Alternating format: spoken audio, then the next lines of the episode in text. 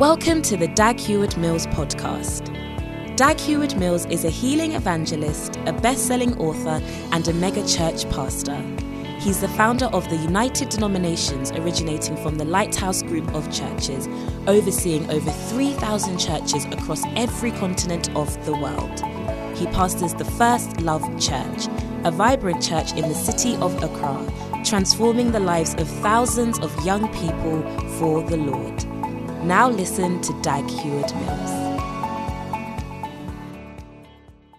Now, before you can give anything to anybody, you need to be filled with the Holy Spirit.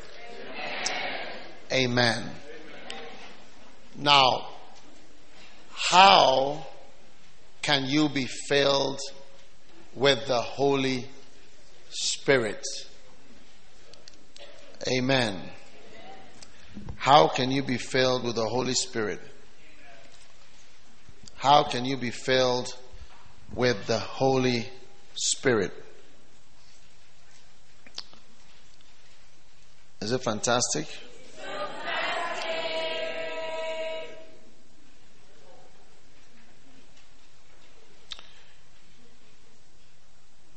Wow.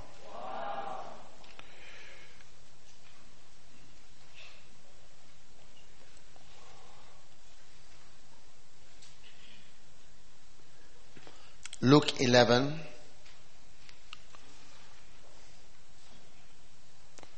Verse 9.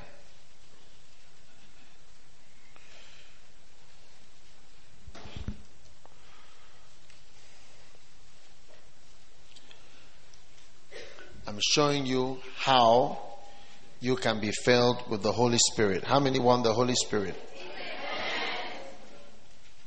And I want to give you the number one way you can be filled with the Holy Spirit. Amen. Amen.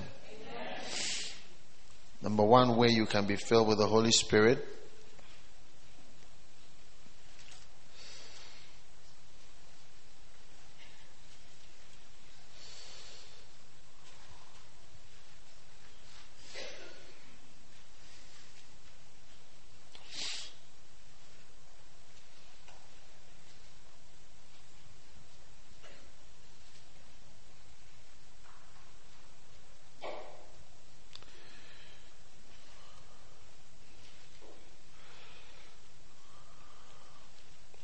Luke 11, verse 9. Ask, and it shall be given you. Seek, you shall find. Knock, and it shall be opened unto you. Everyone that asks receives, and he that seeks finds, and to him that knocketh it shall be opened unto you. If a son shall ask of bread, any of you that is a father, will he give him a stone? If he ask a fish, will he for a fish give him a serpent? If he shall ask an egg, will he offer him a scorpion? If you then, being evil, know how to give good gifts unto your children, how much more shall your heavenly Father give the Holy Spirit to them that ask him? Verse 9. I say unto you, ask, it shall be given you. Seek, you shall find. Knock, and it shall be opened unto you. So, this is a master key to receiving uh, the Holy Spirit is asking, seeking, and knocking. Amen. Amen. Asking, seeking, and knocking. Right? You want to have the Holy Spirit, you have to ask for the Holy Spirit. Then, if you want the Holy Spirit, you must seek the Holy Spirit. Amen. Amen. And then finally, you must knock. Now, it goes on to even say what to ask for. If any of you ask your father for bread, will he give him a stone? Huh? If anybody asks for an egg, will he give him a scorpion? If you then, being evil, know how to give good gifts to your children, how much more shall your Father, Heavenly Father, give the Holy Spirit to them that ask? Amen. Amen. Now, it's very important for you to learn to ask for the Holy Spirit. Praying for the Holy Spirit is the number one way to receiving the Holy Spirit. Asking, praying, prayer. So that is why people who pray a lot have the Holy Spirit. People who don't pray don't have the Holy Spirit. Simple. You don't have to write a book about it with any special secrets. Ask, you shall have it. So you can sense the powerless Christians and powerless pastors, and you can detect somebody's prayer life by the level of the Holy Spirit's presence in the person's life. Amen. Amen. Ask it will be given to you. Ask for it. So, praying for the Holy Spirit is one of the few things Jesus taught us to pray for. You never really see Jesus teaching people to pray for things.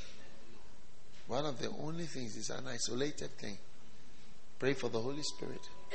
If you are wicked, how much more your Father gave the Holy Spirit to those that ask for. The Holy Spirit is what makes the difference in your life. The Lord thy God in the midst of thee is mighty.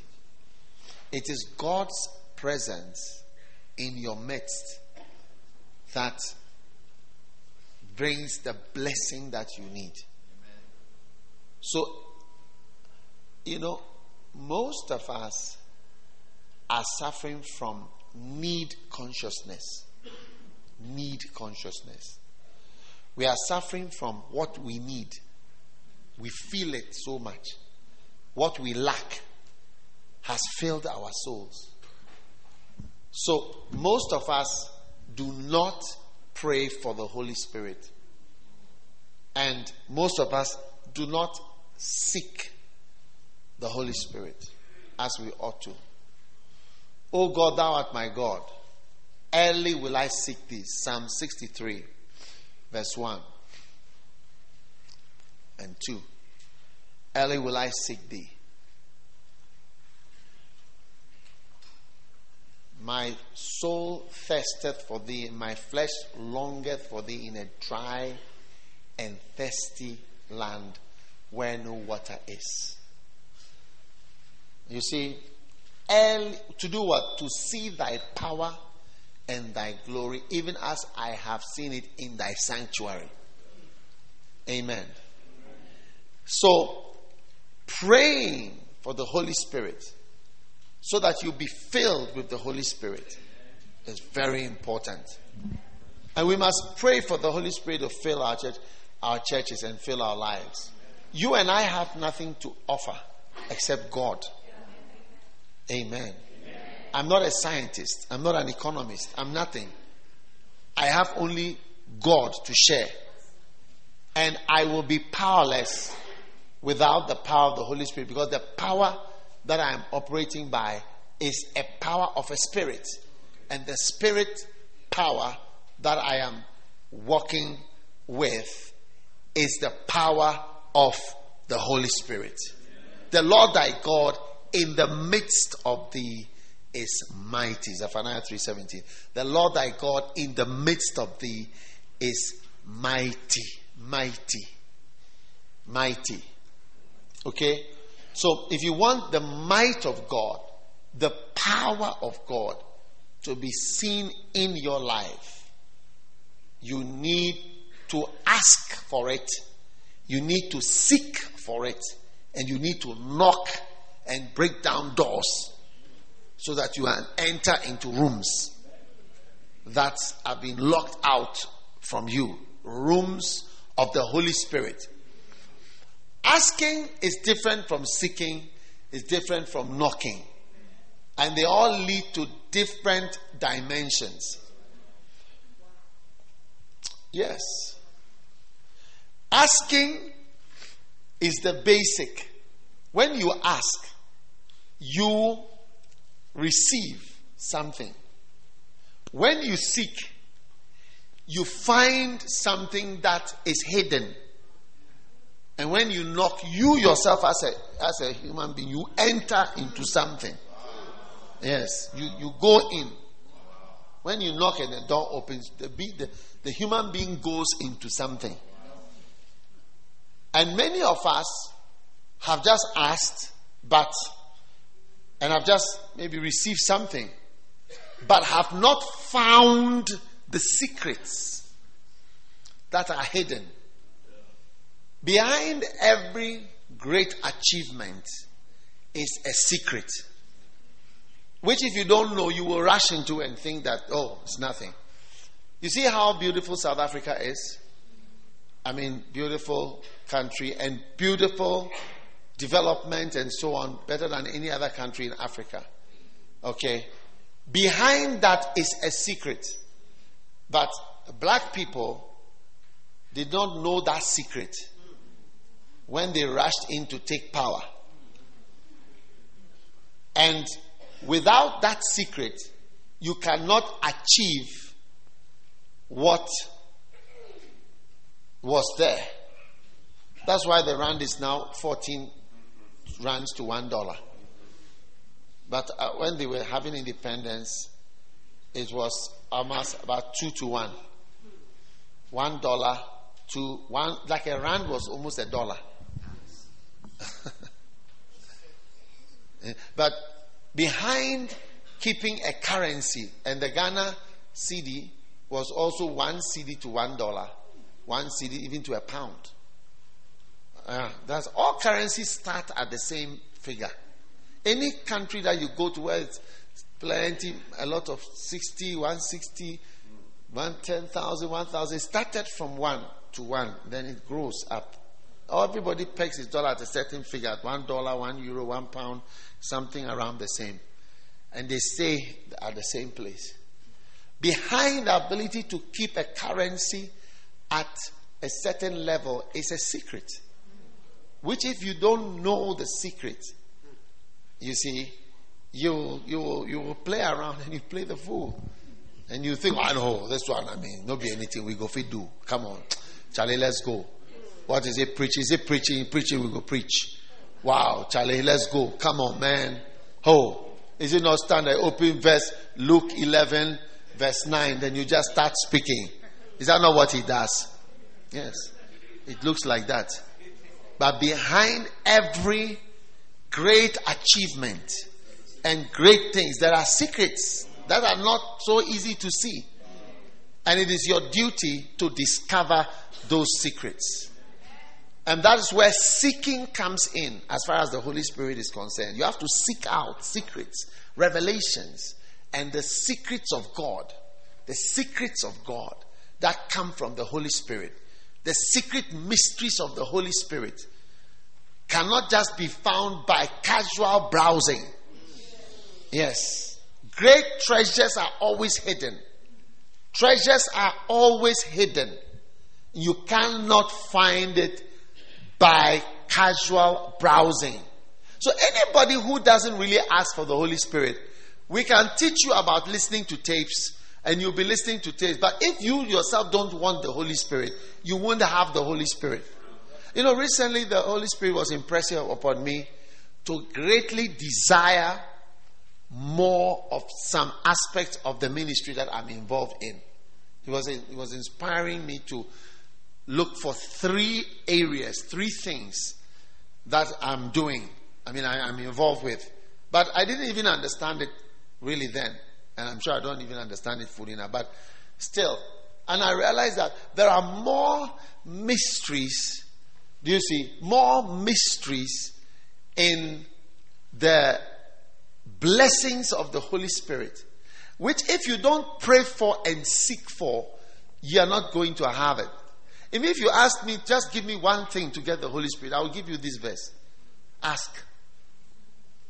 If you just ask me, give me one, just quick one, just one thing. Also ask.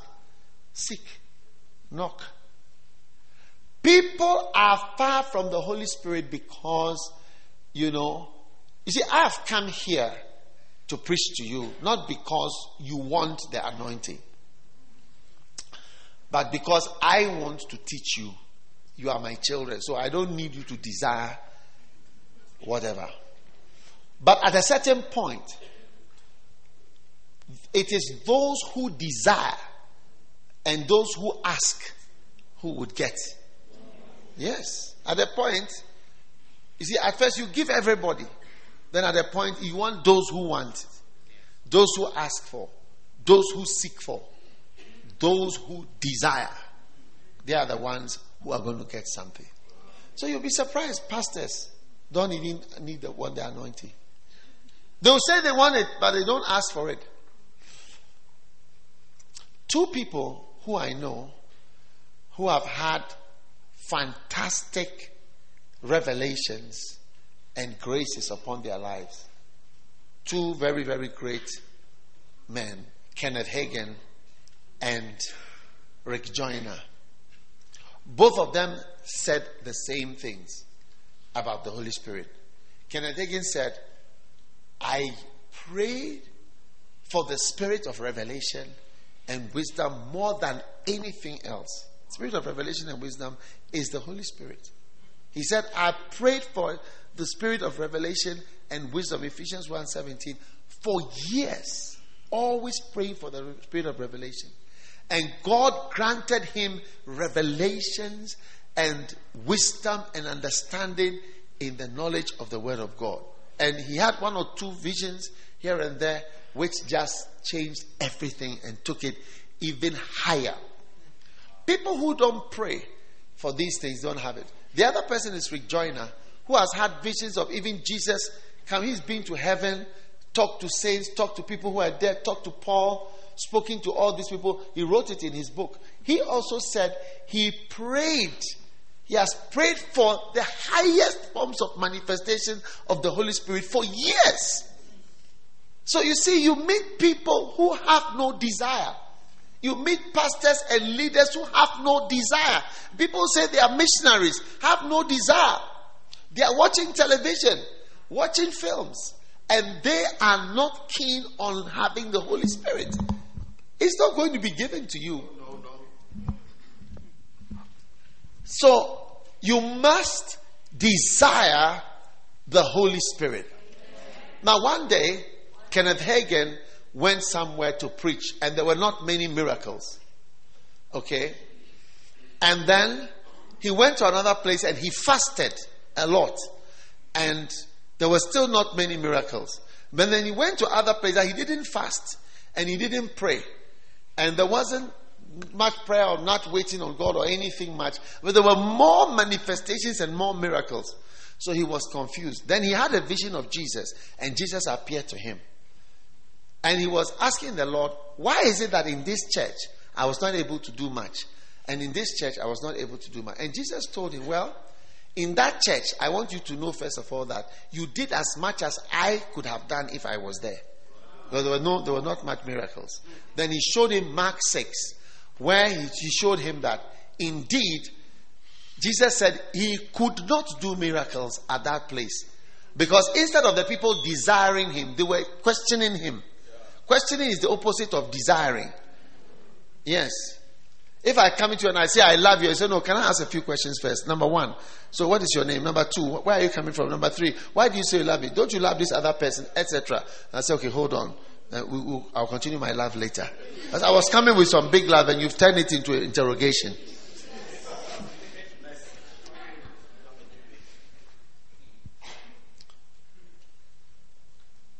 He could not. Then he showed him in First Corinthians chapter 12. Look at First Corinthians chapter 12. First Corinthians chapter number 12. What does it say? Verse 1. Mm-hmm. Ignorant. Yes? No, no, no, sorry. Chapter 14, verse 1. Chapter. No, what am I saying? Yes, yes, good. Yes, good. Verse 1. It said, Follow after charity and desire spiritual gifts. You see, so the Lord showed him that it is the people's desire and interest in the spiritual gifts which causes the spiritual gifts to happen, not your fasting or your prayer. So you can fast a lot, but if the people don't desire God, he was writing to the whole Corinthian church. He wasn't writing to any particular person. He wrote to the Corinthians. He said, Look, desire spiritual gifts.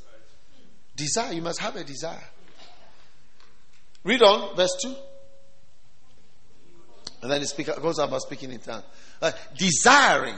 So where people, when, when I go and I minister, do people have a strong desire for what I am coming to do? My ministry is totally different. The anointing flows differently. So if you want the anointing to flow towards your life, you must have a strong desire and I want to tell you, I've noticed many people don't have a desire for the Holy Spirit or the anointing. They don't want it. They don't need it. They don't feel they need it. From today, you have a strong desire.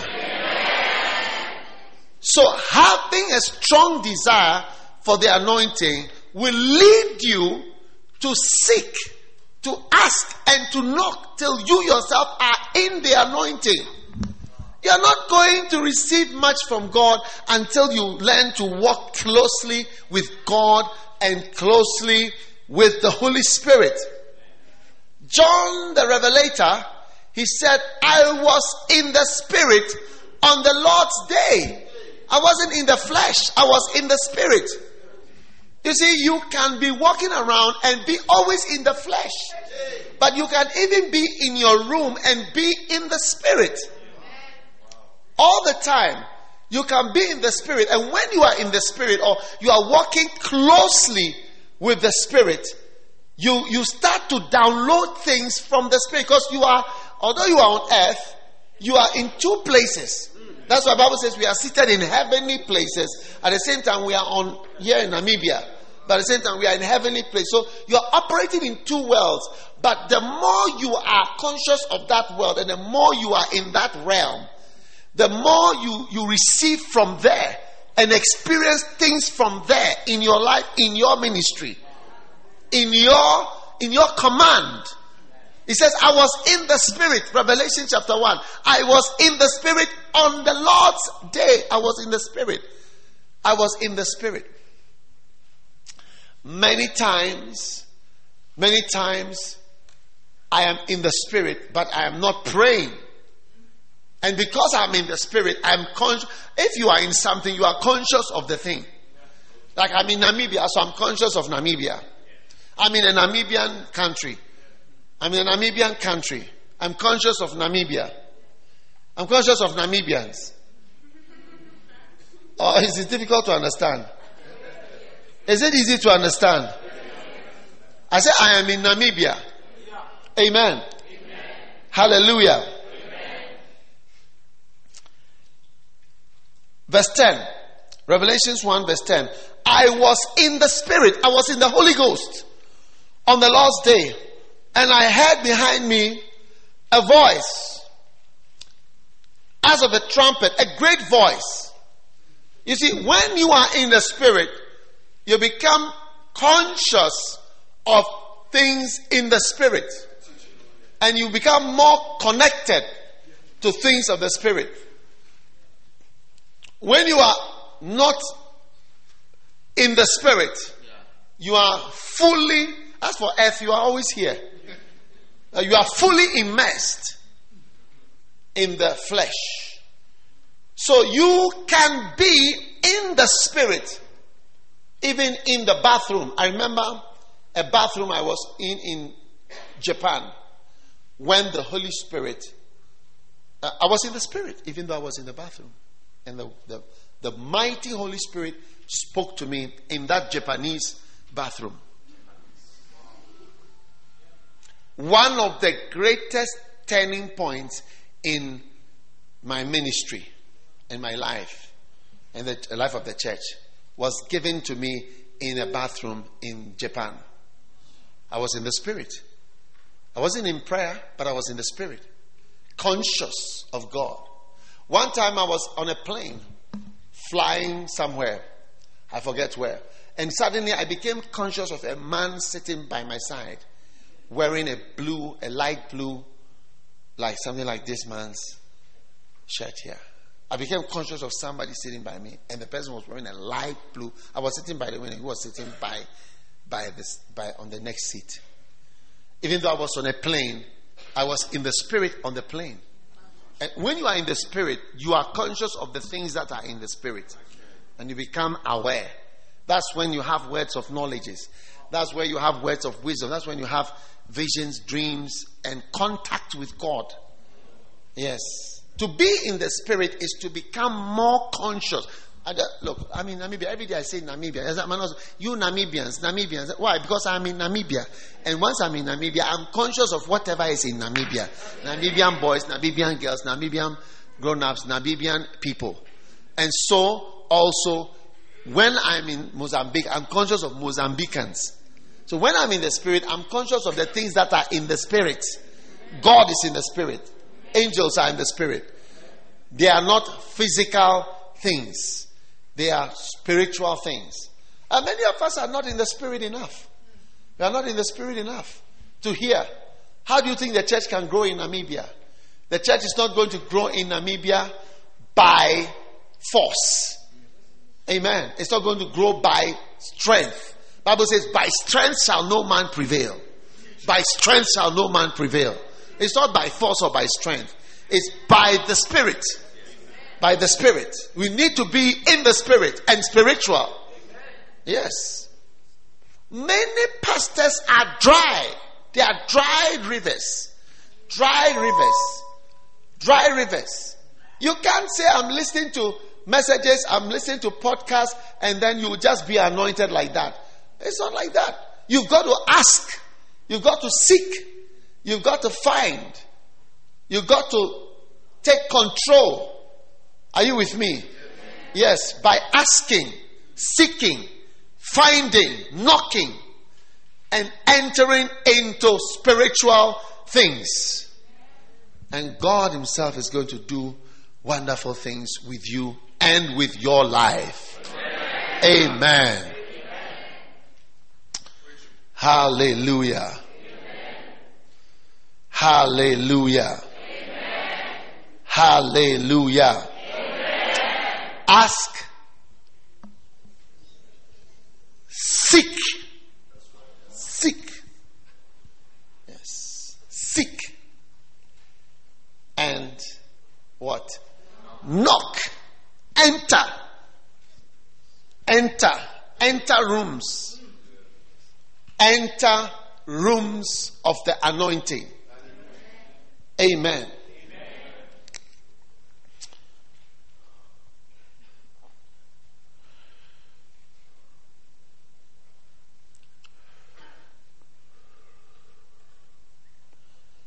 Turn with me to First Kings.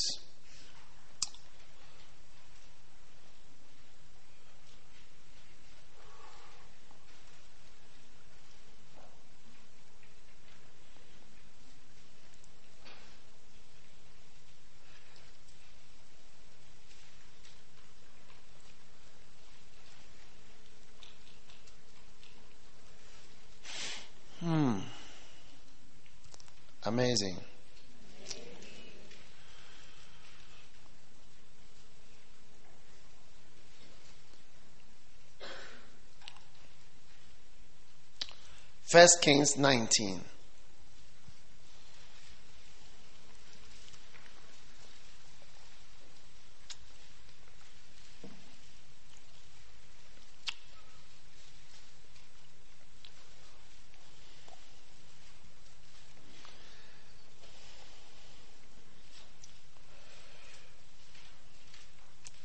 Jehu the son of Nimshi shalt thou anoint to be king over Israel, and Elisha the son of Shaphat of Abel Meholah shalt thou anoint to be prophet in thy room. Amen.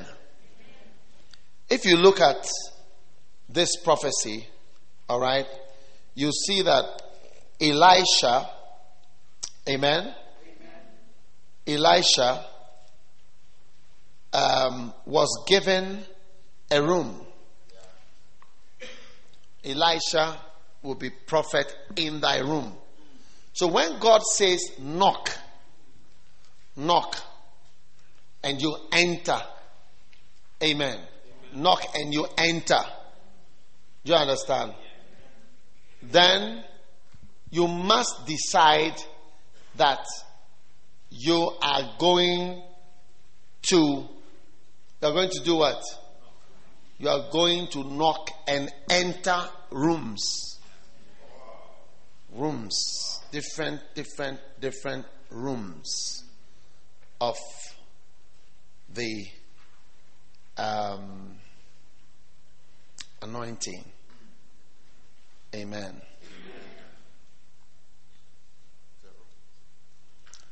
Now, I just hope nobody here is sending WhatsApp or texts. Because sometimes when I see people on the phones and so on, you look like you are sending texts.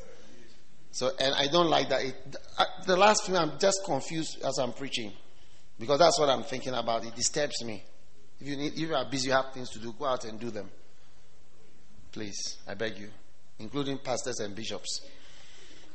So, what I'm saying is that there are rooms you see, I have many things I can say and I can share.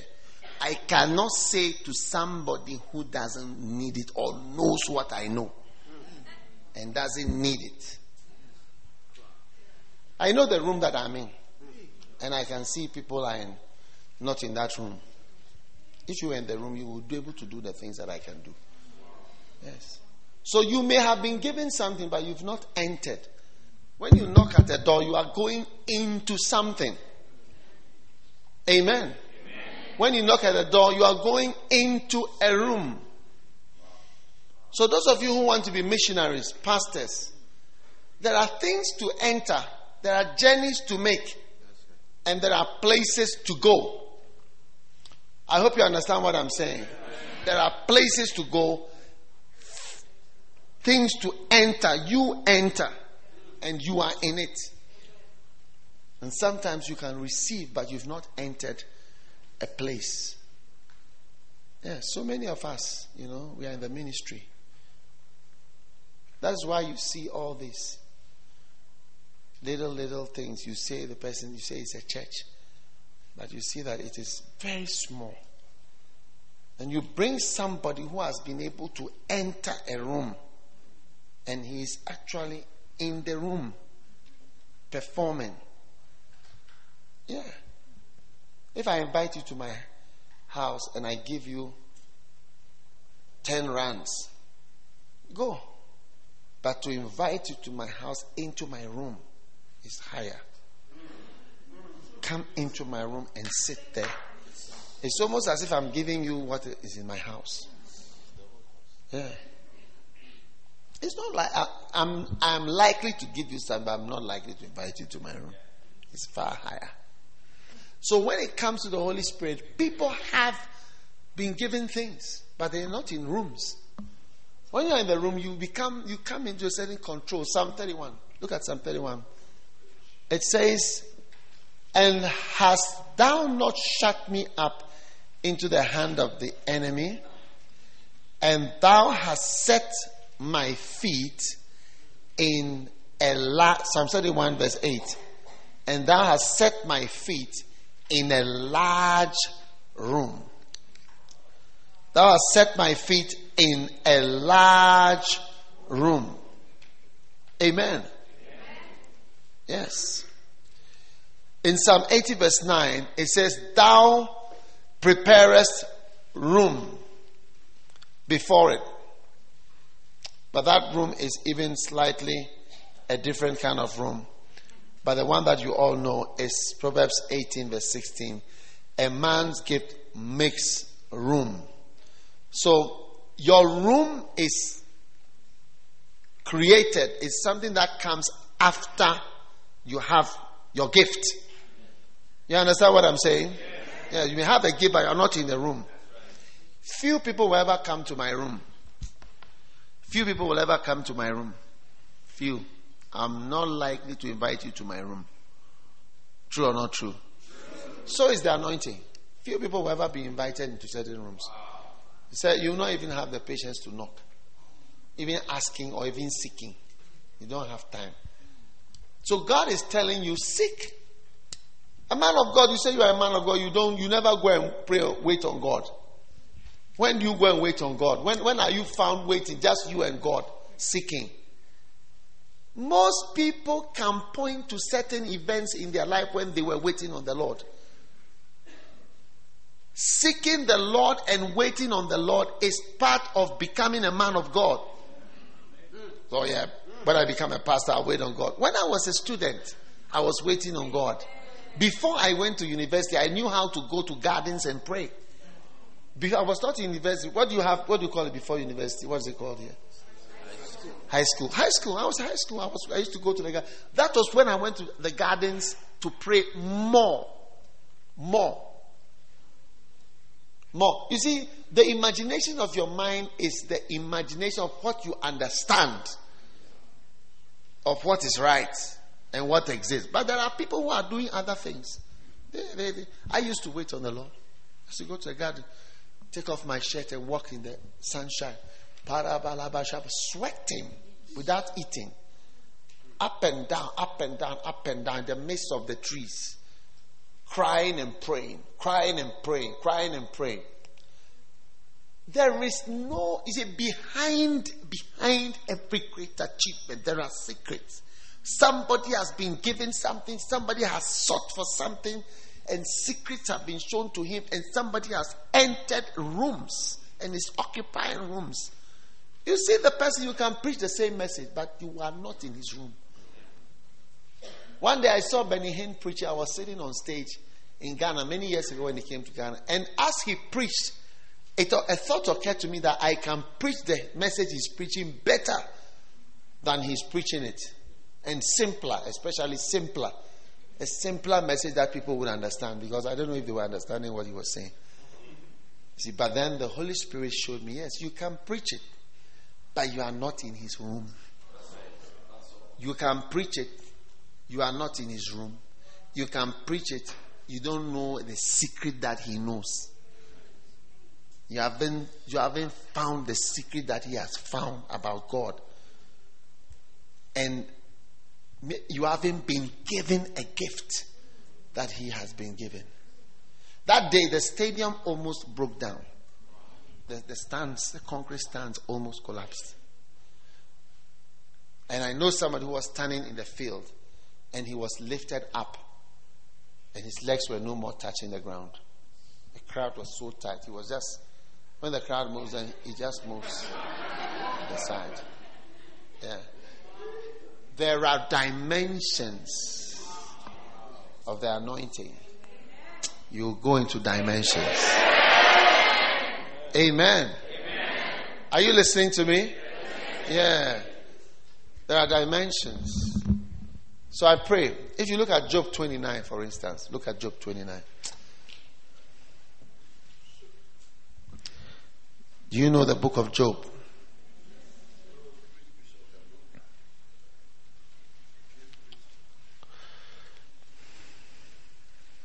Verse 1.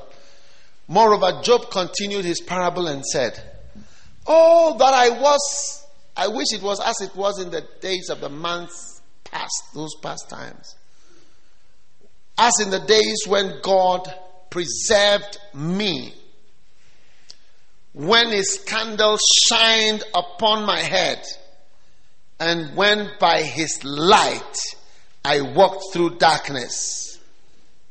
He's wishing for the old days when God's light and revelation was with him. Verse 4. Oh, as it was, as I was in the days of my youth, I wish it was as I was in the days of my youth. Huh? when the secret of God was upon my tabernacle. I wish it was like that. I wish it was. When the secret of God was upon my tabernacle. You see, there is a time when the secrets of God are given to you. It's upon my tabernacle. And those are the secrets that make the difference. Those are the secrets that are behind great achievements. I have secrets. I have things that I've never shared. There are things I never I intend never to share. I don't intend to share them. I have things that are secrets to me in the ministry. And only when you qualify would I share certain things with you. There are people that I work with, I never tell them anything. Yes, I never open my mouth because there are secrets, the secrets that they are not qualified to know. So I, I, I relate with them on what they can relate with. The rest is secret. It takes something to qualify for a secret. One time I was somewhere and something happened to a brother, a terrible experience, and he was fairly sad. And I was sitting with a group. Then I told everybody, excuse me, and I called the brother and I took him to another place, and just me and him. And I told him a secret to help him. And I said, I'm only telling you this because you qualify to hear it because of your troubles. Yes, but I didn't tell the others. So, brothers and sisters, secrets are given to those who seek. Finding. When you say finder, seek and find. There's a song, we, there's a game, we, what, what, what game is it? Hide and seek. Hide and seek. You seek for things that are hidden. Hidden. Yes. Look at Lighthouse. It's in many countries, including Namibia. Including Namibia. I'm going to Mozambique. Lighthouse is in Mozambique. Few Ghanaian pastors have any such network of churches. Yes. I've never lived anywhere except Ghana my whole life. I'm not from anywhere. Few. Yes. Any Ghanaian pastor. Yes. Church in Zambia in Malawi, in Botswana, in Swaziland. Yes, these are networks of churches. Behind all these are secrets. And you meet people who are not worthy because the worthiness comes from the humility and a certain qualification, a certain seeking. Yes. So, anointing is not so we are listening to messages. We are listening to messages. No. Prayer. Prayer. Asking. Seeking. Knocking. I myself want to be there. As I say in the ministry, like when I look at myself, so much I'm not in it. I'm not. I'm not. You know, Branham, William Branham is a great prophet. He had a small church in Jefferson, in America. Nobody knew him. And then one day, he had an angel coming to him. He was in a room, a house praying. There was nobody there. Then he heard somebody walking. And then he looked and he saw a light coming on the ground. And when the light came, a man came, a tall man. He was he was too afraid, and the angel. That's why they always say fear not, because it's very frightening. It's like seeing a ghost. You can even die from seeing an angel. So he saw, and the man came to him and told him what was going to happen. And he told him, All the experiences you have had is because of my calling. So he said, From now, I'm going to do this. He said, He told him, You will be known all over, everywhere in the world. A very small church with few, about 20 or 30 people. it was like a fantastic fairy tale of a madman. So he went to his church. I think it was in May. Then June, he stood in front of church about three weeks later, and he told the church. And the man who wrote the book said, "You know, we were used to our pastor saying fantastic, but when he stood there, we didn't know how he can ever be a famous man because he was very poor and he couldn't speak English well, and he was nobody. yeah, it was amazing. Within one month, within one month to two months, he was a no, known in the whole of America. Yeah. Within one month to two months, he was known in the whole, in a small church. You see, because he entered into the room and he went to seek God. He entered into a room of a prophet. So when you see this, some of the prophets come around and they, they attract so much attention. That's how Branham was. Look, every they, they were so frightened. He would tell you your life. He You tell you your life. And if especially if you have a need, you become more frightened. Yes. He was no within one month, two months. Everybody he preached so much that he became sick. Yes. He, he, couldn't even minister anymore. Uh, there, see, there are dimensions of God that come from seeking God, not by watching television, not by sitting there and saying, "Whoa, wow." No, no. By finding God yourself, by traveling to find God yourself, by seeking for God, and by knocking, which takes more energy. Because I mean, I may, I may ask, and I, I, may get something, but I say I'm still hunting and seeking for secrets and things that were not shown to me, even though it seems I have gotten something. Most of us look like we've got something, but we actually don't have much. It looks like you have something. You have something, but what do you have? Can't you see that people have things you don't have? Can't you see that people are operating in things you are not operating in? Can't you see that people are working in levels you are not working in? Mandla, you can't see that.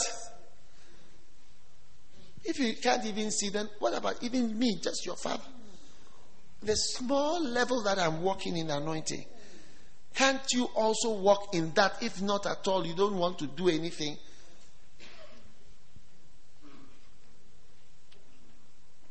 Vuyo.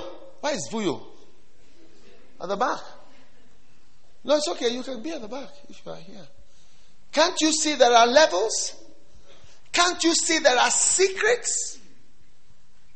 The secret to Mercedes Benz, the secret to BMW, the secret to Toyota, the secret to Korea, the secret to going to space, the secret to making rockets. You can see. Uh, you see, clever people, they always see someone who has a secret which they don't have, and they want the secret. When America and England and Russia were fighting against Hitler in 1945, everybody wanted to get to Germany first. The reasons, we didn't know all the reasons. There was gold, there was this, there was this. But one of the secrets was Adolf Hitler was the first person to develop a rocket. Yes, he had developed a rocket, A2 or V2 rocket. It goes up like that.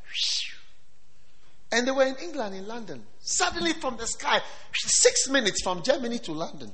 Six minutes. Pow! And they would, if they had just given a bit more time, they would have finished. So they didn't know that you just been there and it comes on you. The German, the the English saw that this man has a secret they don't have. Americans saw this man has a secret we don't have. Russians saw this man has a secret we don't have. But in the church, we don't look and say, This man has a secret I don't have. They don't even just look at it and say, It seems you are blessed. Oh. So, ah. As soon as the Americans got there first to that part,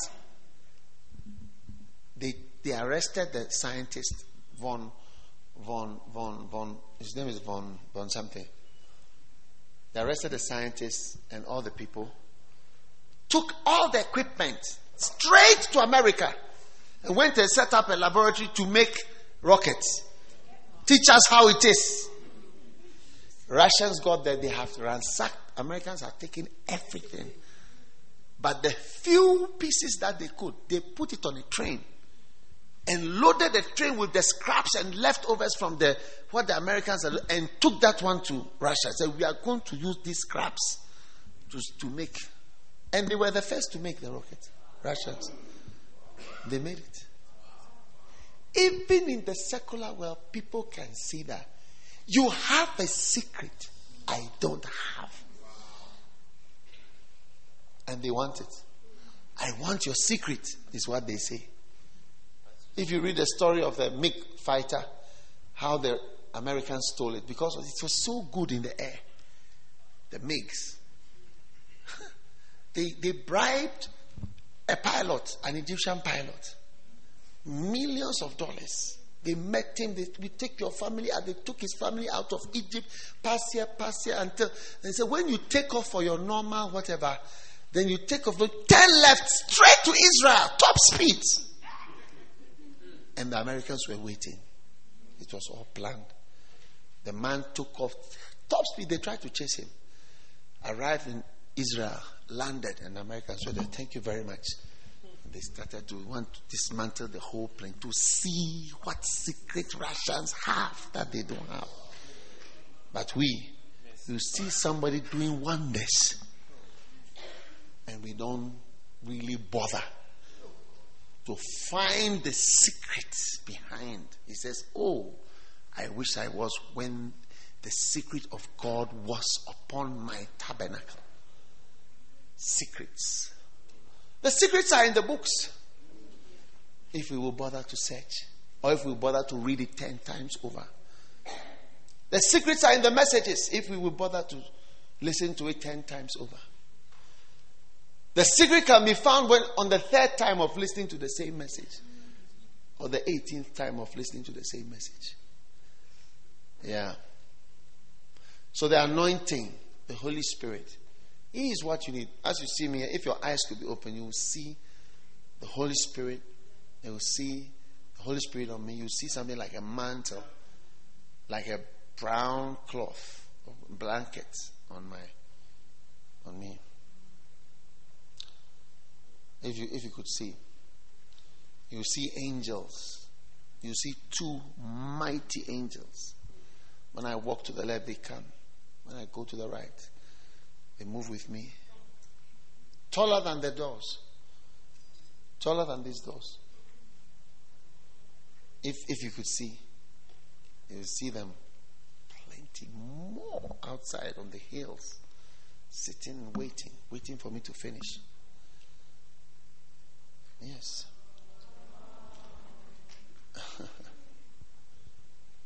wow. Yeah. There are secrets behind whatever God is doing. So, this anointing is what you need to discover. And you need to ask for it. I can't give you any other method than asking. It's difficult to drink, make somebody drink water when he's not thirsty. Hmm? You know, when you are pregnant, you can go for a scan. When you are pregnant, but we can see the scan better when you you you feel like wee wee, and there is water in your bladder. So now, when you go for the scan, they will say drink some water, so that the wee will come. You know, but if you are full it's difficult to drink the water. You get what I'm saying? It's difficult to drink. And so when you don't feel like drinking, I'm saying, drink anointing, drink anointing. Oh, I don't feel like drinking anointing. Drink anointing, receive anointing. I don't feel like anointing. Take, take anointing. Take what? I'm full. You cannot drink, he says, O Lord, thou art my God. Early will I seek thee. My soul longeth for thee, my flesh longeth, my soul thirsteth for thee in a dry and thirsty land. Where no water is, to see thy power and thy glory, as even as I have seen it in thy sanctuary. My soul thirsteth, my flesh longeth, longeth for thee, longing for power, longing for manifest, longing for an angel to walk through your house, longing for dreams that have meaning, longing for visions that have meaning. This is what we need. You see the song that we are, you are even singing, they are all supernatural songs. Yes, that's why I wrote I wrote this song. I've never, I've never had a broken heart before. And I'm not a girl. Yes. Nobody told me what to write or advise me. But I write the song and you see that it's as if I wrote it about you. Yes.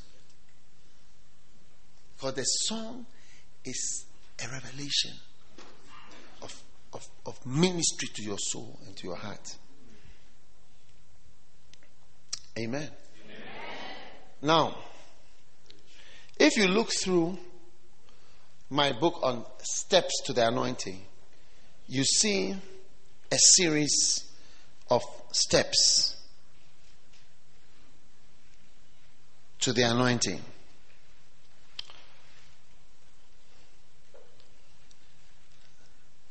Jesus stepped to the anointing in the wilderness. Number one, Jesus was led by the Holy Spirit. Hmm? Jesus was what? By the Holy Spirit. Number two,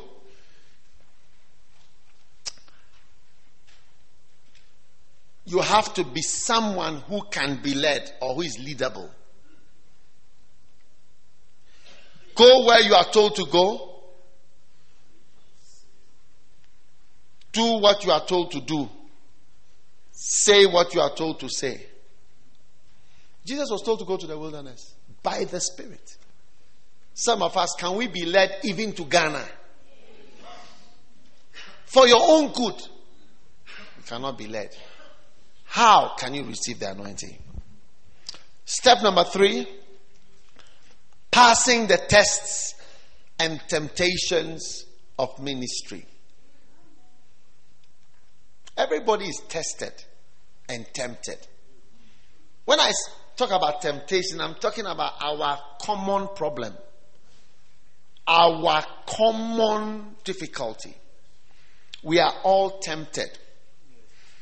We all feel like stealing, lying, killing, fornicating, and what are the other bad sins?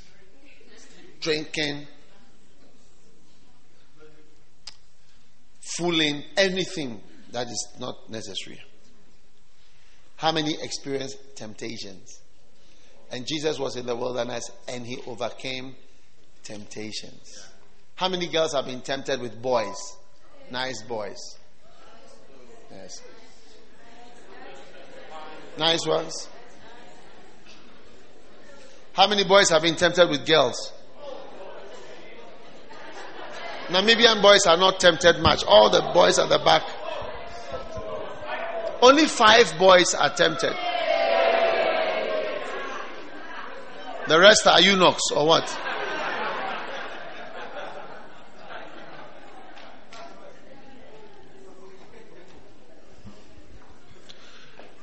Jesus was led by the Spirit to be tempted.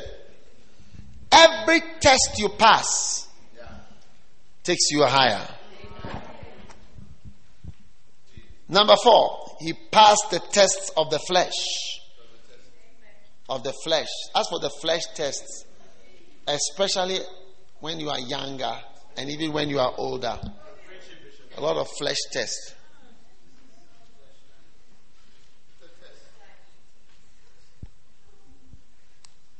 Yonggi Cho said when he was a young pastor, he was always praying to be old.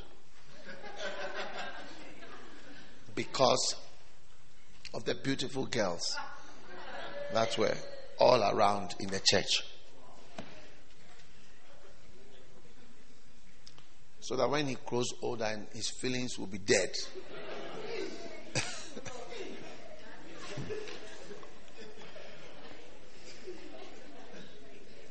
Step five. The step, the test of misusing authority. Yes. Jesus was tempted to throw himself down so that angels will come for a mission that is not necessary. He was using to use power to be calling on angels unnecessarily. Unfortunately, when some people are made leaders, hey, you wonder. Sometimes I've been to places place the church is not working just because of the way the pastor behaves and how he leads. And some of you, you are pastors, some of us leaders, you people can't stay around you because everybody runs away from oppression. Yes. I tell you, Namibia is glad that you are not a head of state because if you were the head of state, it will not be easy in the country. Hey! And some of the girls, you are more wicked than the boys. Many people prefer to have a guy as their boss than a girl. Even when people are going to court and they hear that the judge is a woman, they, are, they, are, they become more afraid. It's like, I'm doomed. I'm done for. This woman is going to bring all her frustrations of her life, disappointment when she sees me and I resemble her husband. When she sees me and I resemble one of her former boyfriends, then I'm finished. Hey! So, Jesus was asked to misuse his power. Ish. Some of you, if you were the pastor's wife, your first misuse of authority and power will be the misuse of your power over your husband. Yes, he will suffer quietly in the house. Yes. Suffer many things. Thank God you are not the pastor's wife.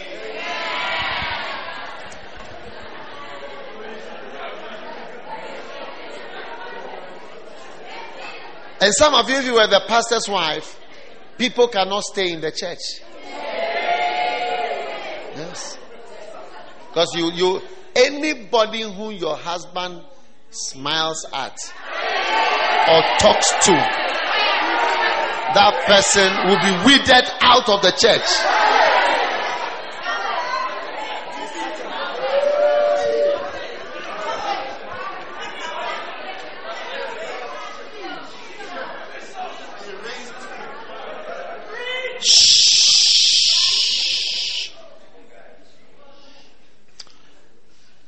One day I went to a certain church.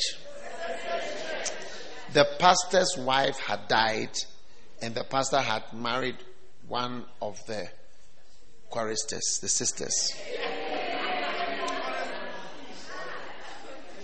It wasn't easy in the church at all. Because the Bible says, for one thing, the earth is disquieted when a maid becomes the, a servant, she becomes the madam. The earth is no more feeling quiet.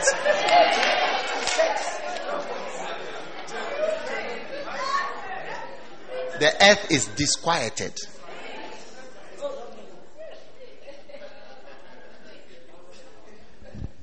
So I met the pastor's son and I was chatting with then I asked somebody, Has the pastor got only one child? Has the pastor got only one child? And they said, No, he has another child, a daughter. So, so where is the daughter? I said, Oh, when the new wife came, the daughter has been forced to go and join another church. And other people in the choir, so many people have been forced to, yes, leave. Yes, the church. And the lady was beautiful. She was a sexy queen.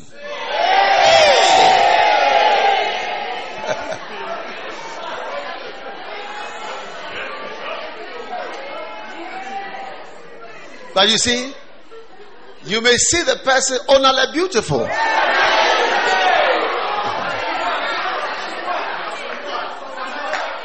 But on the keyboard, the keyboard, the computer keyboard, her favorite key is not A, B, C, D, E, F, G, H, I, J, K, L, M, N, O, P, Q, R, S, T, U, V, W, X, Y, Z. Neither is it one, two, three, four, five, six, seven. Neither is it space. Neither is it arrow this way. Neither is it shift it is delete.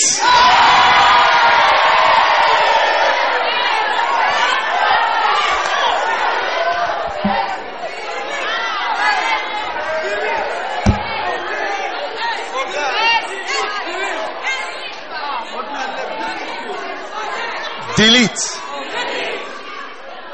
Wow.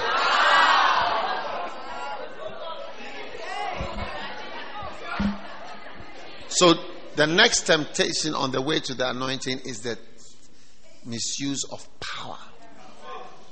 So if you want to be anointed, you must know that when you have power, you are kind. Kindness is the hallmark of a good leader. Yes. You, you have even to those who are doing wrong. Even when you judge them, you have to be kind to them. When somebody has fallen into your power, it doesn't have to be destroyed because you are the one there. Hmm? Some of you, Charlie, when people fall into your hand, it's not easy.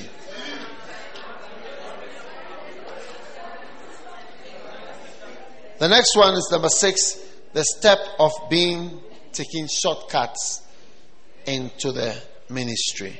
Amen. There are no shortcuts to the anointing. If I had to pay a price, you have to pay the same price. Why should I go to a shop when you buy it is 2,000 rands. When I buy, it's 4,000 rands. How can it be that it costs me 4,000 for anointing and you, they only cost you 200? The same anointing. Then somebody is not doing the right thing. So if I had to pay a price, you have to pay a price. And finally, the final step to the anointing, you see that Jesus came back in Luke 4:14 in the power of the Spirit after going through all this, being led by God, being leadable by God, passing through tests, passing through the test of the flesh, passing through the test of misuse of power, passing through the test of um, the test of um, shortcuts, taking short routes. Finally, the seventh step was that he, he moved in the power of the Spirit. When you read the book Steps to the Anointing, you'll see these seven steps there. There are many series of seven steps that lead to the anointing. When you look at Cornelius, the first step he took was he gave offerings to God. He also became anointed. Then, after giving offerings to God, the angel of the Lord was provoked. And then he gave to the poor. Apart from just giving offerings, he gave alms to the poor. And then step number three, he gave, step number three, he prayed. Amen. He prayed to God always. And the angel said to him, Thy prayers and thine alms have come up for a memorial before God. So when you pray, your prayers come to God as a memorial. So you are asking, you're seeking, and you're knocking. This, It forms a memorial. What is a memorial? Many years ago, you know, Ghana's airport is named after uh, uh, one person who overthrew the government. His name is Kotoka, an Ewe man who overthrew the government. All right.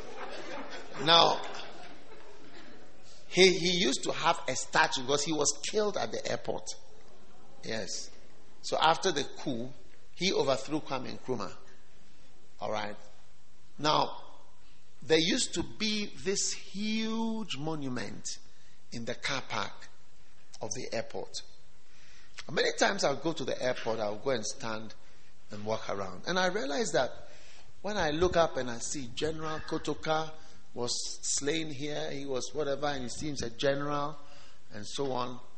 And I realized that, you know, each time I saw this, sometimes when my children were small, we used to go and let them sit there and always, it was, a, it was a nice thing to go and look at, you know. And I realized that the memorial, it was to remind us of this man and that he died there and what he did.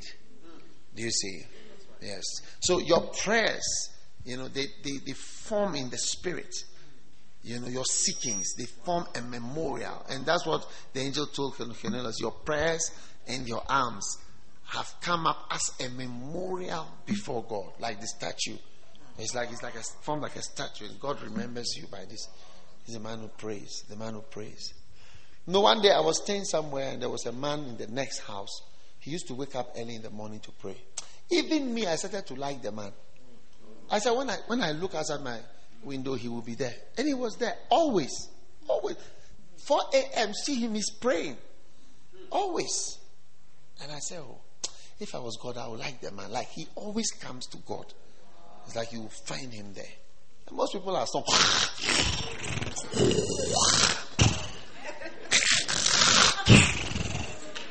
hippos.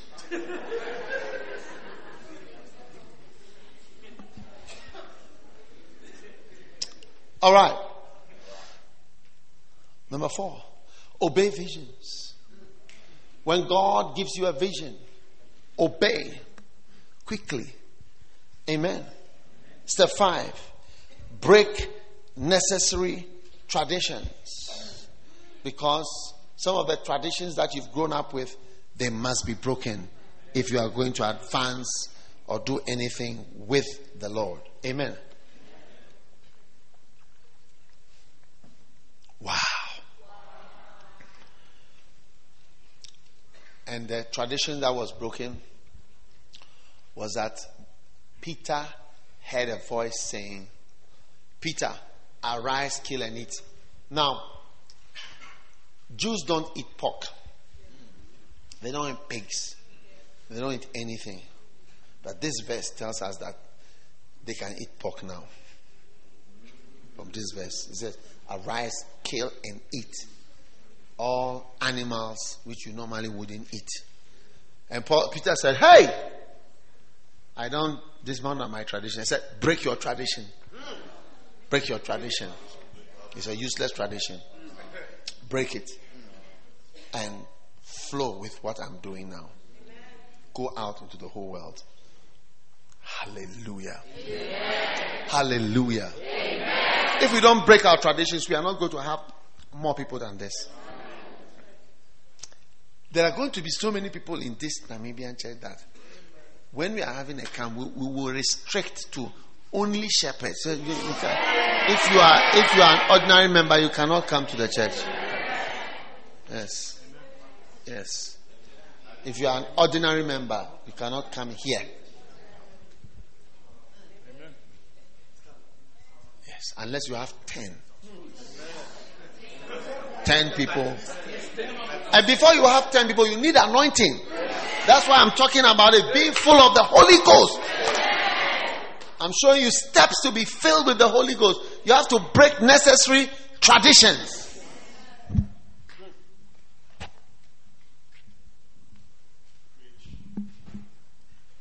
I grew up as a Christian not praying for the sick. But at a point, I had to break that tradition. And number six, obey the man of God. He says, God told Simon, he told him, Cornelius, whatever Peter tells you, just do it. And he did it. And step seven, listen to the word of God. While Peter yet spake these words, Acts ten forty four, whilst he was preaching, the Holy Ghost fell. So, brothers and sisters, you see that the anointing comes on people who listen to messages. Because Peter was preaching. Are you listening? And they were listening. And as he spoke, as he was preaching, as he was preaching, as he was preaching, the Holy Ghost fell. Holy Ghost fell. The Holy Ghost fell while Peter yet spake these words. The Holy Ghost fell. Wow. Do you want the Holy Ghost to fall? Yes. It's one of the ways to receive the anointing. Yes. Holy Ghost fell. I was listening to Benny Hinn when I received an anointing for healing. Yes. I never understood um, what do you call it? Benny Hinn's preaching. But the Holy Spirit told me to listen to him. If you don't obey visions, you can't be anointed. If you don't be led by the Spirit, you can't be anointed. You have to learn to obey. Because the first thing the Holy Spirit, will come say, Come this way, come this way. And you first disconnect. He's gone. You are disconnected. Amen. Amen. You must learn to obey, like Timothy. Yes. Timothy was an obedient son. And you only see obedience when you follow instructions. That's why when Paul wrote to Timothy the first time, he wrote to him, My son Timothy. But when he wrote to him, Second Timothy, he said, My beloved son. He had grown from my son to my beloved son. Because he had given him six chapters of instructions. He has followed all. Now he becomes my beloved son. To Timothy, my beloved son. Not just my son. You'll become a darling boy in Jesus' name. Holy Spirit. Holy Spirit. That's what you need. Yeah, that's what you need. I was listening to Benny Hinn lying on my bed. And then I don't understand his messages. He said blue is Matthew, pink, red is uh, Mark, yellow is Luke, John is red. I don't, I don't understand it. I don't understand it. Ram's hair is this, this is that.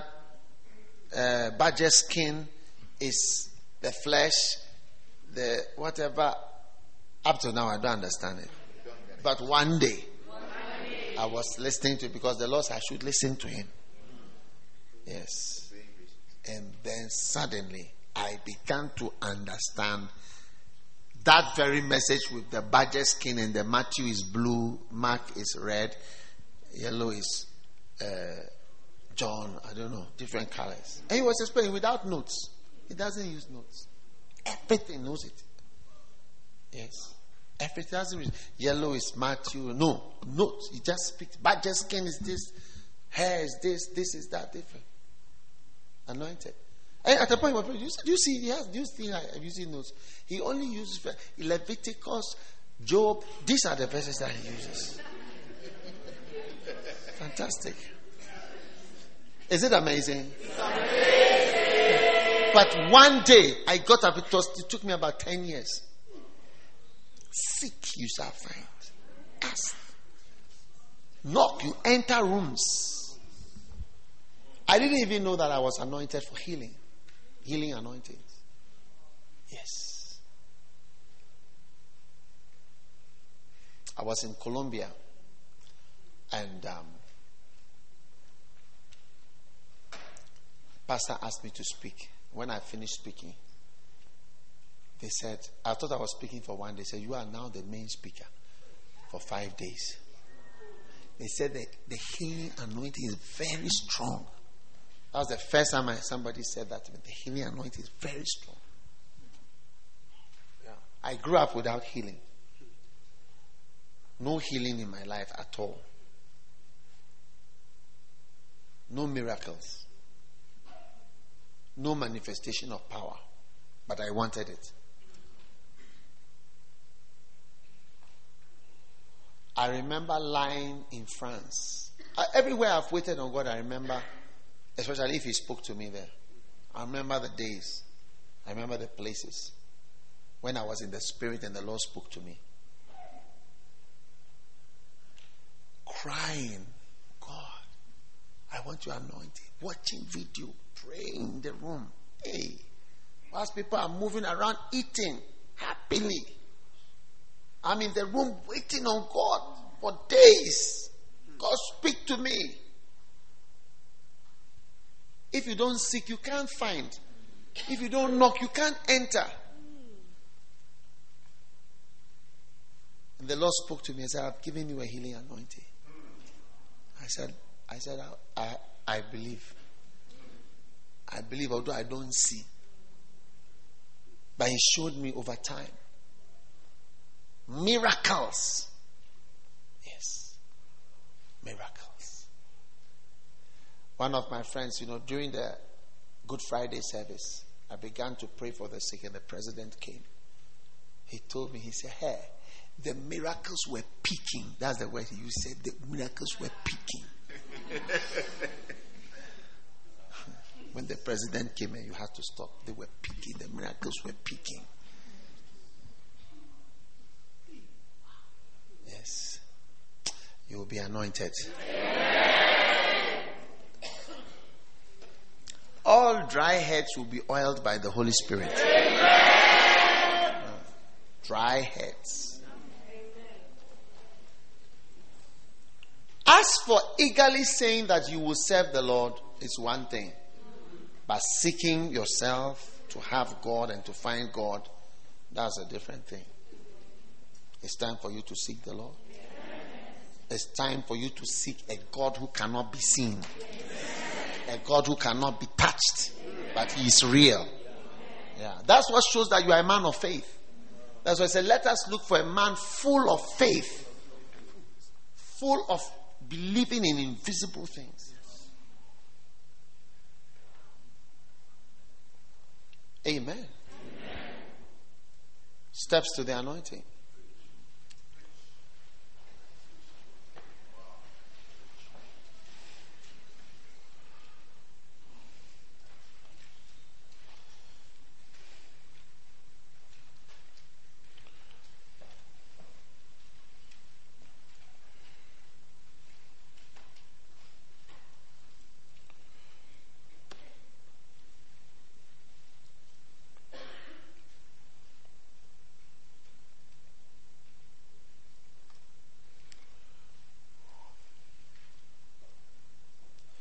Now,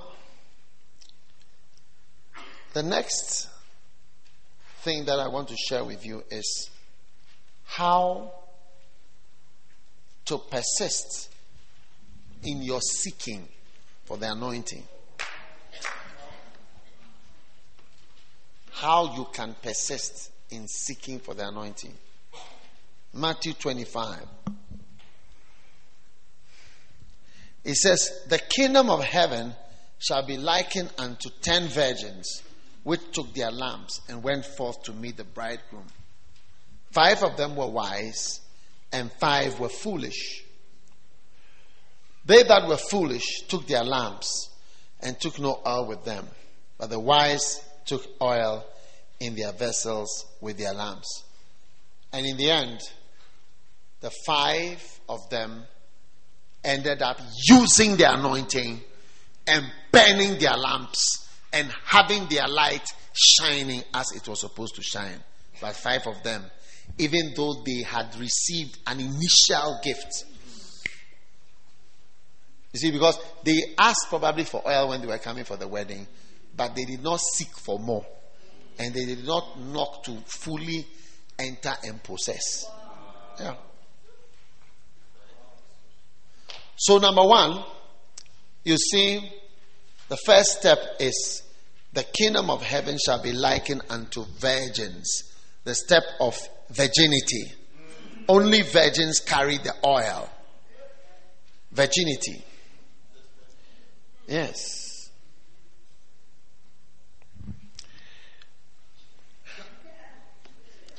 I'm sure there are very few virgins here.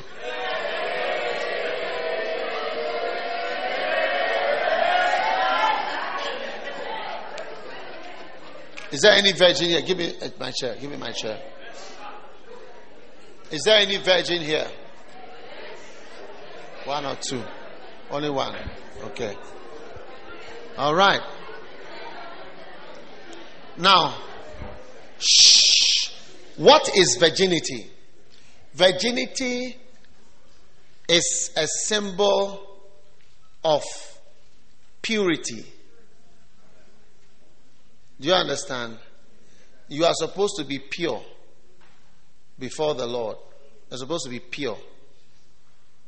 So you, you may you may even be a virgin technically, but in your heart you are not a virgin, like circumcision. Circumcision is similar to virginity. Both involve a little piece of skin being cut away or being set aside. But the Lord said about circumcision that it is those who are virgins or circumcised in their hearts. Those are the ones that we are concerned about. So circumcision is symbolic of cutting away of bad things from the heart. So virginity also is really just about being a virgin. Many people would like to have somebody who has a good spirit and a good attitude than even somebody who is technically a virgin but is so proud that you can't even be happy with such a person. It's like you have married a headmistress of a, a, a very strict headmistress of a certain school.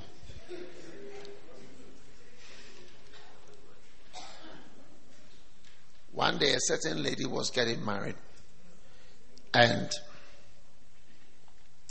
she told her daughter, you know, that um, I want to tell you something that um,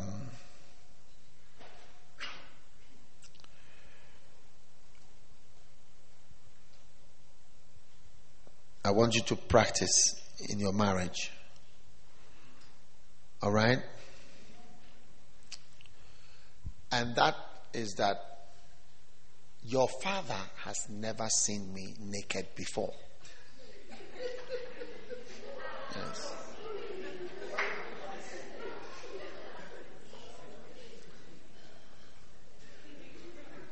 Because I don't know how she was, how she even gave birth.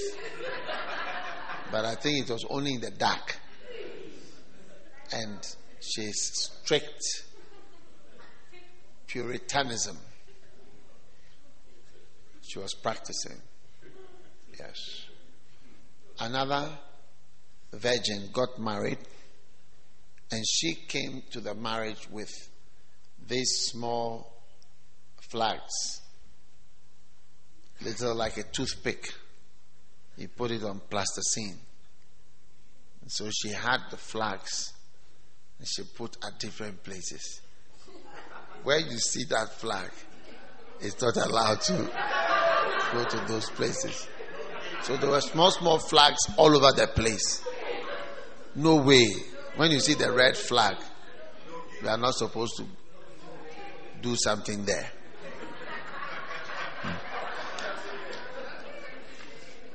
Would you like such a virgin as your? No. You you prefer a second hand one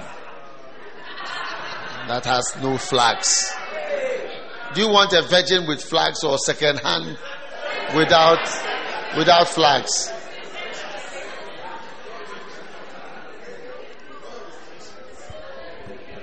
Step number two, phronimos.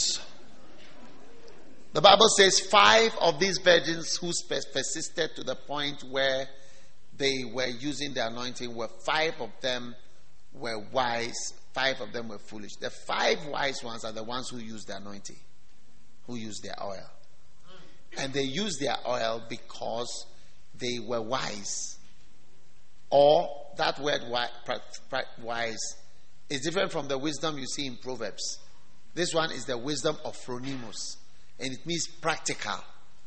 You see, if you are a girl and you want to marry, you have to be practical. You need to be at a place where there are practical people who can marry you.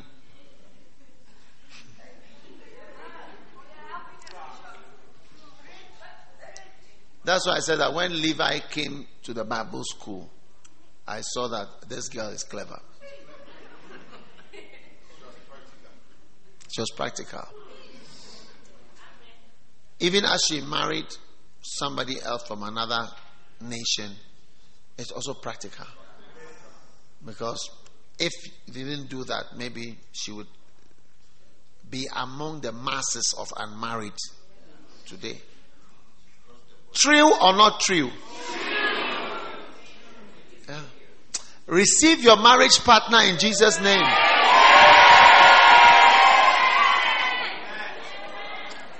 Being practical is a key to receiving the anointing. Amen. When the bridegroom came, and then it was time to get in and use the anointing. A lot of people don't use the little gift that they have. They came and they said, And the man answered, I know you not. I what? Know you not. People who stay in the church as unknown element, all of you sitting at the back are suffering from that. Because many of you at the back chose to sit at the back, not that the church was full. There was space in the front, but you chose the back. Is it true or it's not true?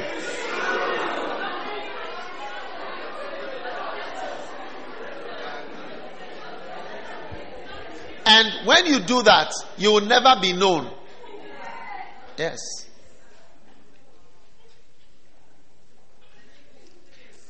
Sometimes, sometimes it's only being known that makes the difference. Yes.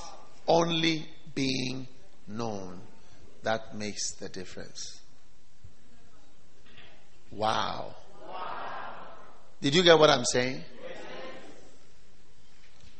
Only being known that makes the difference. Being known.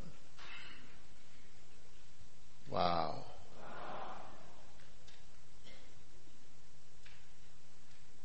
If I talk to Pastor Mandla after and I say, Mandla, you know what? I have a very nice brother. And he told me that he wants to marry a Namibian. And the pastor doesn't even know your name. How can he go about? How can he go about mentioning your name? A name that he doesn't know. A person he doesn't know.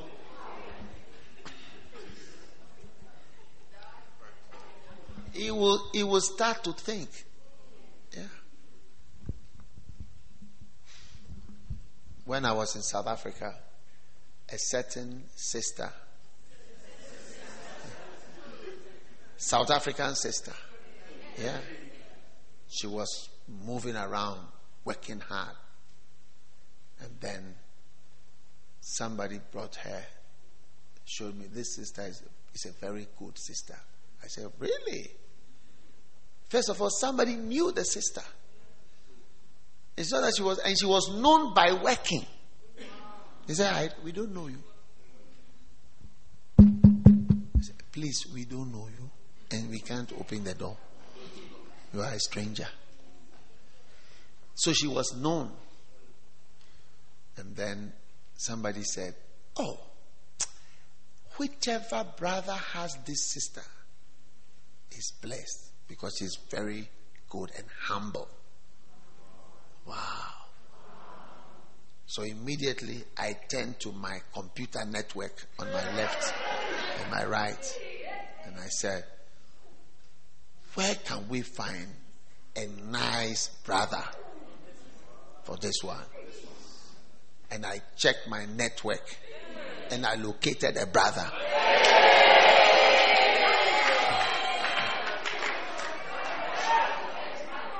People who are not practical and people who are not known, you can't blame it. Look, that's the basis for admission to heaven.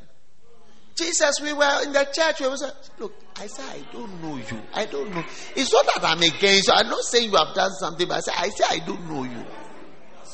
I said, I don't know you. Eh?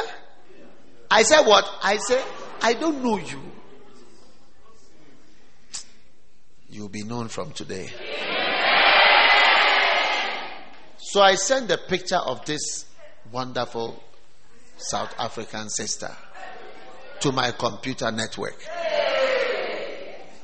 And I sent a question to the brother. I said, if fine or a no fine? If fine or a no fine? And he said, if fine.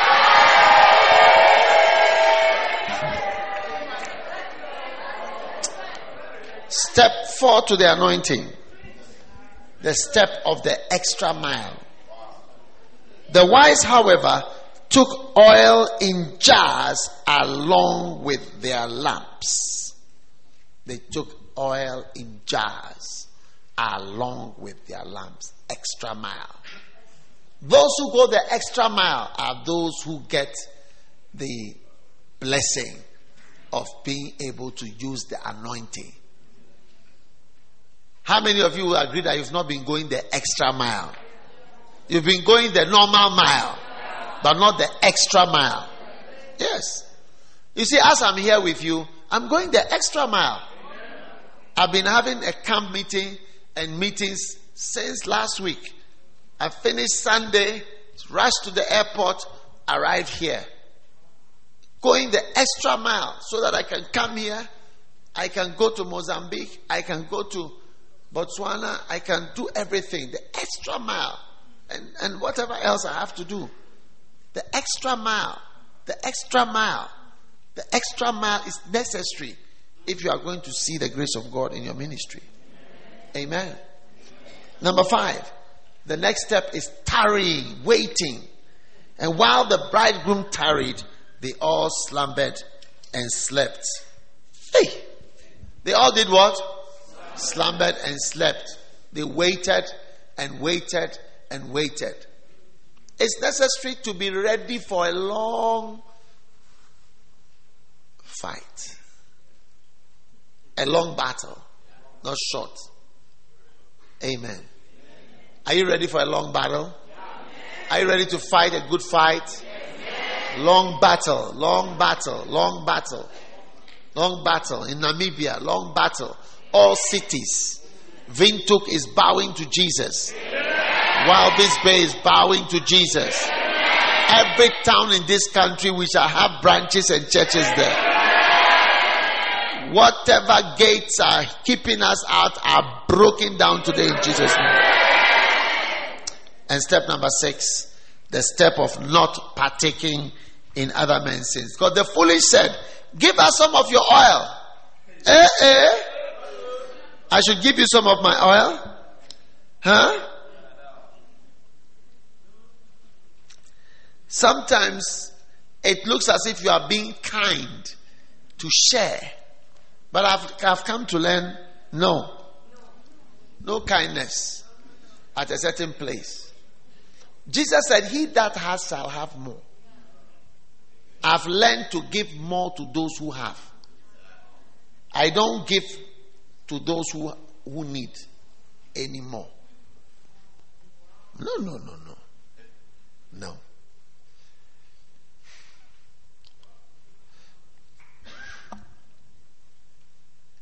If if somebody if I ask how much money you have as a church and you have zero or almost zero and I asked how much money does South Africa have? And South Africa has one million or two million. Even though South Africa has a lot of churches and buildings, and Namibia has not even one. If I have one million, I'll give it to South Africa, not to you. Because the reason why you don't have are bad reasons which will continue. So when I give you one million, it will get finished.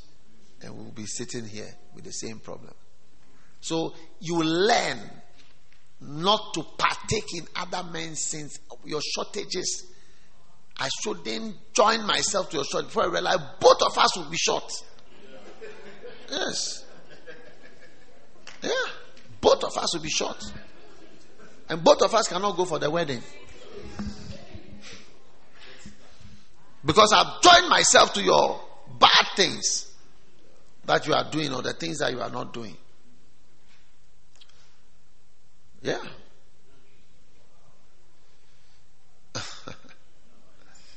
One day I passed by one of our churches in a certain country and I went to preach in another church, not our church. When I finished, I made a big donation to that church. Meanwhile, our church is struggling in the sunshine. And I said, These people, I will never give them anything. Useless. They are not using their money.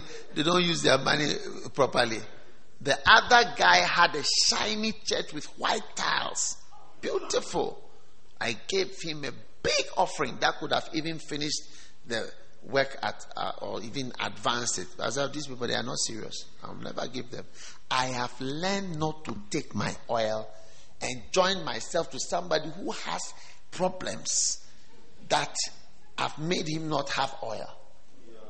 And I should link, like the two of us are now connected, and we all not enter.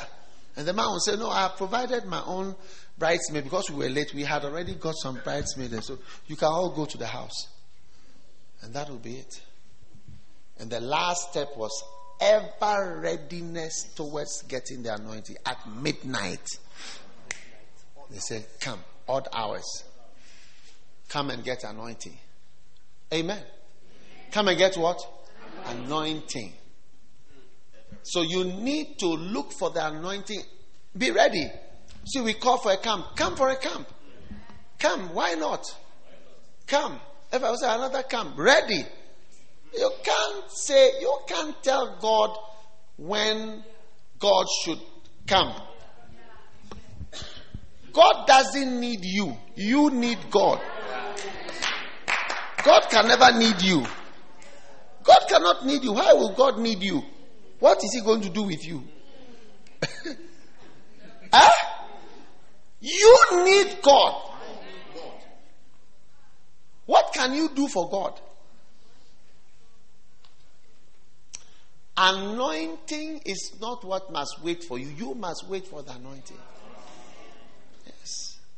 Because you need the anointed and his anointing. So the anointed doesn't need you. Will never need you. Cannot need you for anything. Why can he need you? On what basis can he need you? the man who was by the pool of Bethesda, you see, he was waiting for an angel before he goes into the water. Whereas he should have been in the water already. Ready for the angel. 38 years, people are being healed all the time around you. And every time you are in the wrong place at the wrong time. And doesn't occur to you that you better change the for 38 years of lying down waiting for something to happen to you. He should have gotten up and even stayed ready to drown in the water at any time. Yes. Or even got somebody to help him. Or just become, get a canoe or something, just be in the water. get a boat, do something, be in the water. No angel will come and miss you again. Hey! You see, God doesn't have that respect for you because God doesn't need you. You need God. Yes. God cannot. I don't know what can make God need you.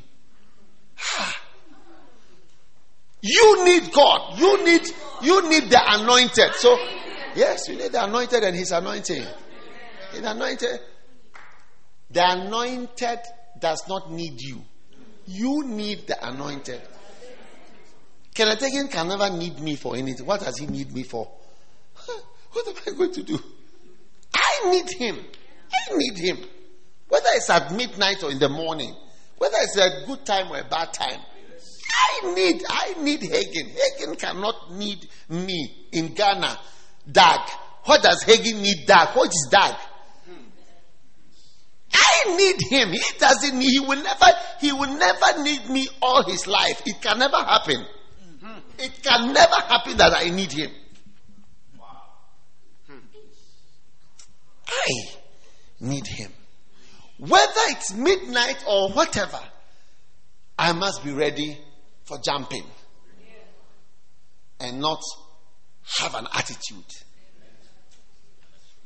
Yes. I once extended a hand. I told a brother, come along and work. And he said he's going to think about it. That was the end. That was the end. The later he came said, I'm ready. Look, I tell you, Bishop, I'm ready. I'm ready. I said, I changed my mind. I was looking for a way to eliminate you, and you eliminated yourself. You eliminated yourself because as I was giving you the invitation, I didn't trust that I should I should even take you. You have eliminated yourself. Yes. Midnight, there was a call, there was a cry. Midnight, there was a cry. Hagin cannot need me about any topic. There's no topic that he will need me or anything about me for.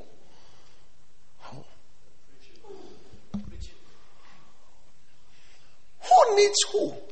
Is the question we must ask ourselves. Call you at midnight, you say it's late. It's late. We don't have it. That's why you cannot use the anointing.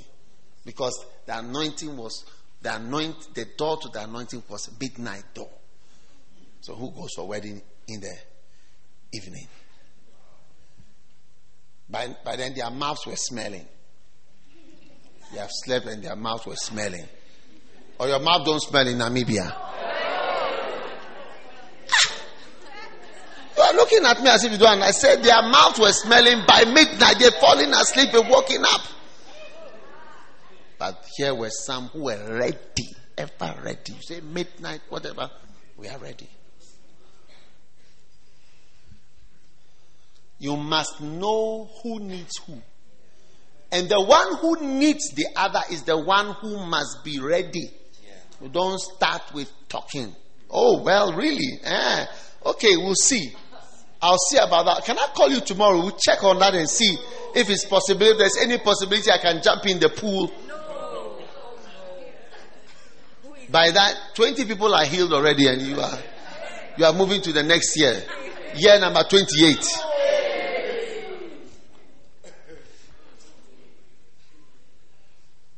Where is the flock that was given thee? The flock that was given thee is not around because you are not full of anything. No one is following you. You have nothing to give. No power, no anointing, no word. But from today, you are full of the word. You are full of the anointing. And I've shown you what you must do to be anointed. Yes. What you need to do to be anointed? Ask, seek, knock, and enter rooms. Enter into things. Stop looking out and clapping, giving fans to people who are in rooms. Hey, I see you, I see you. Why do you see? Go inside the room also. We can't giving fans and clapping for people and taking pictures are not what are helping us. We don't need all that. I see you, I see you in the anointing, I see you in the anointing. Find your way into the room and stop standing outside and clapping for people who have entered rooms. And be ready at midnight.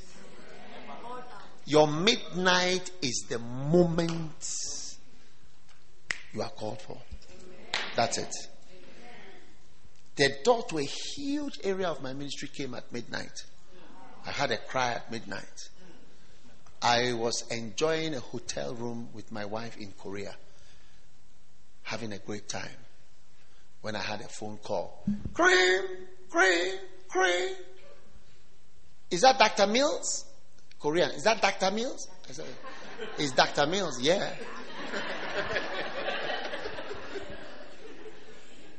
Can you preach on Friday? I said, Preach. I'm having a good time in this hotel room. What preaching now? What preaching now? I have no plans of preaching. Can you preach? Dr. Cho says if you can preach Friday. I said, I can preach. I'll be there. I'll be there. I was there, but there was many other things. There was South America. It was Panama.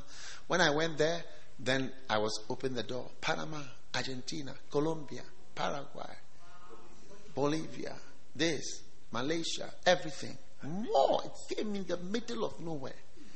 I was in the spirit on the Lord's day.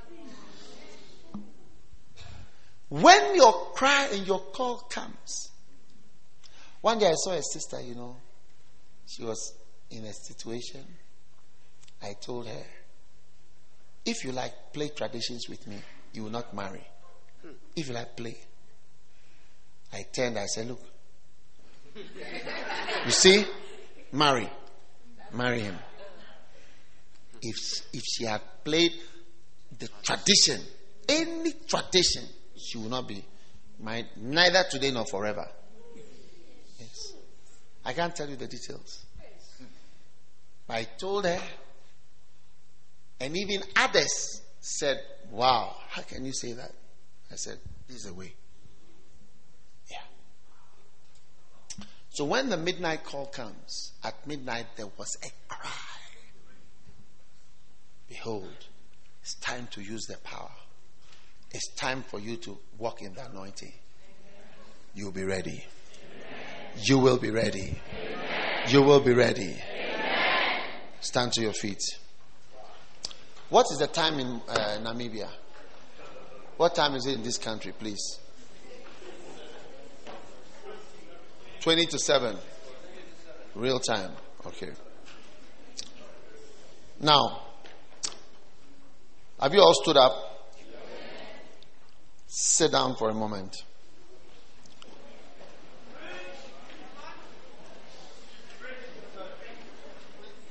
We're just about to go for dinner. But before we go for dinner, I want to share with you one of the master keys to receiving and becoming full of the Word of God. And that is the master key of reading. Revelations chapter 10.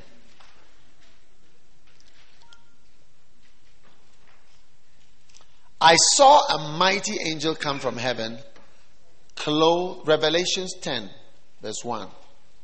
I saw a mighty angel coming from heaven, and he was clothed with a cloud. Can you imagine somebody wearing a cloud? Like his shirt was a cloud. That's a big angel. And there was a rainbow on his head. Do you know how? You see how big rainbows are? And his head, his head, it was his cap. The rainbow was his cap. Fantastic. And his face was as the sun. Do you see how big the sun is? Round like that. His face was like that. Shiny. And his feet were like pillars of fire. So it was like when you see his feet, you see fire. With a rainbow as his cap cloud is his shirt. That's why the space rockets have not found these angels. It's more than you can imagine. And he had in his hand, he had in his hand a nuclear bomb. No. A what? A, a what? A little book. And he set his right foot upon the sea and his left foot on the earth. And he cried with a loud voice, as it were, as when a lion roareth. And when he had cried, seven thunders uttered their voices. And when the seven thunders had uttered their voices, I was, I was about to write, and I had a voice saying, Seal it up. Okay? Verse 8. Then the voice which I heard from heaven said, Go and take the little book which is in the hand of the angel, which standeth on the sea and on the earth. And I went to the angel and I said, Give me the little book. And he said, Take it, eat it up, and it shall make thy belly bitter, but it shall be in thy mouth sweet as honey. And I took the little book out of the angel's hand and ate it up. And it was in my mouth sweet as honey. And as soon as I had eaten it, my belly was bitter. And he said unto me, Thou must prophesy or preach again before many people, many nations, many tongues, and many kings. Amen. Now, ladies and gentlemen, listen very carefully. Okay? An angel was sent to bring nothing else but a little book. So, little books are very important. And you can see from the size of the angel, even any of our books, the biggest book, Model Marriage and everything, would still qualify for a little book in the eyes of this angel. Now, the angel brought the little book and said, Eat the book. Why do they say eat the book? Because reading a book is different from eating a book. When I eat bread, the bread comes be part of my body. When people are fat, they usually like bread, cake, sugar, and all that because that's what converts into fat. It converts into yellow fat. So if I, we're doing operation, I cut you, I slice you like that. It's all yellow. Are you a nurse?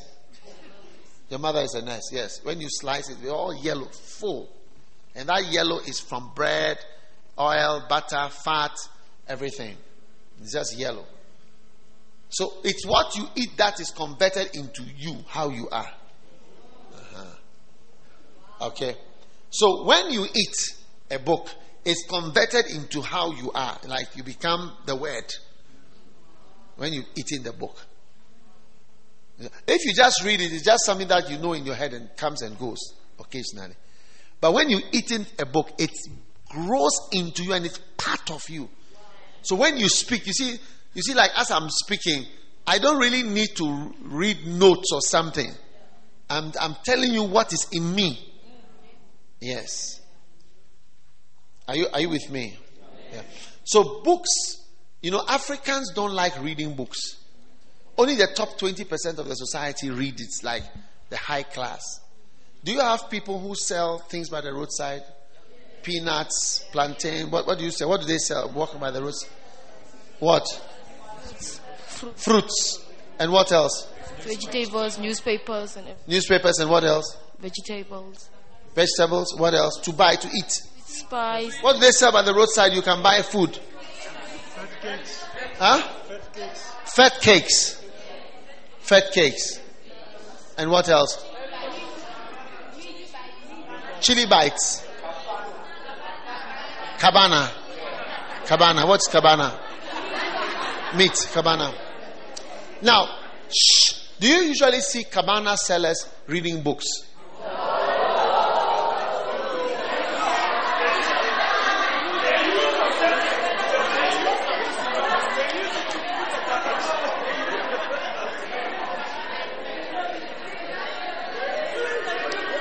Do you usually see doctors in Namibia reading books?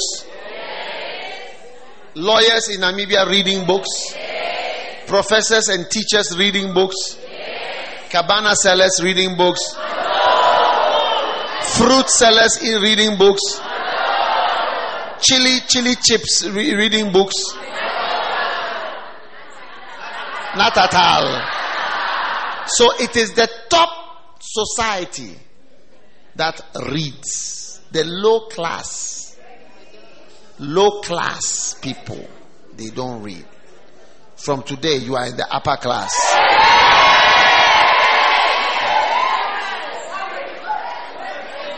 From today. From today, you are in the upper class. Wow. Is it amazing? Now the angel was about to lift John up into the upper class. And so he gave him a book. And he said, Don't even dare reading it, eat it. The more you read a book, the more you are eating it. It's becoming a part of you. So, all the books that I've written are the wisdom that God is giving to you to grow in. And you must read it, grow in it, and after you've experienced that wonderful blessing, what's going to happen is that it is going to be verse 11 that is going to happen. Thou must prophesy again. To who? To many people. Can we agree to preach to many people? Ten at least, isn't it? Some of us who are pastors ordained, you should be preaching to more people than what you are preaching to. Yeah. Many of you is just pure laziness and phlegmatism. Yeah. Pure laziness and phlegmatism. Most pastors who don't do well, they are lazy pastors. That's why we don't pay. Now, those who qualify for an Anagkazo, we don't pay, we don't support even for one day. Everybody find your way. Because we have learned that as we support, especially lazy people, they do nothing. But right now, what it is that when you go and people are able to do something, those who do well, then we support them. But they have to do well on their own. We're not going to support anybody again. Yeah, because you just support the same person for years, never goes off any, what do you call it? Yeah. So many people, then to many tongues, languages. Look at me preaching. My next camp is in Portuguese and English. I mean, it's Portuguese. Camp in Portuguese. It's a prophecy coming true that I'll speak to tongues. Yes. And then nations. It's coming true. I'm in Namibia having a camp. I've had camps in America, Switzerland, England, England, Canada this year, Nam- Namibia, Mozambique, different countries, Jamaica, Guyana, camps. The church, you see, the church has to be a certain size before you can have a camp. So it's happening. I read a book and I've been eating books, and look at me. What about you? We are, you are not making maximum impact. And it's because you don't do what you are told to do. You don't go where you are so told to go. And you don't preach what you are told to preach. And finally, to kings, to men of authority. Yeah. Sit down. Once the authority in this nation has not heard of you, you have not fulfilled your ministry. Yeah? The president should know you. Does the president know you? The president must know you. It's not even like a president who goes and comes every four years. Has he not been there for some years? New one. Just two years. Yeah. The mayor should know you.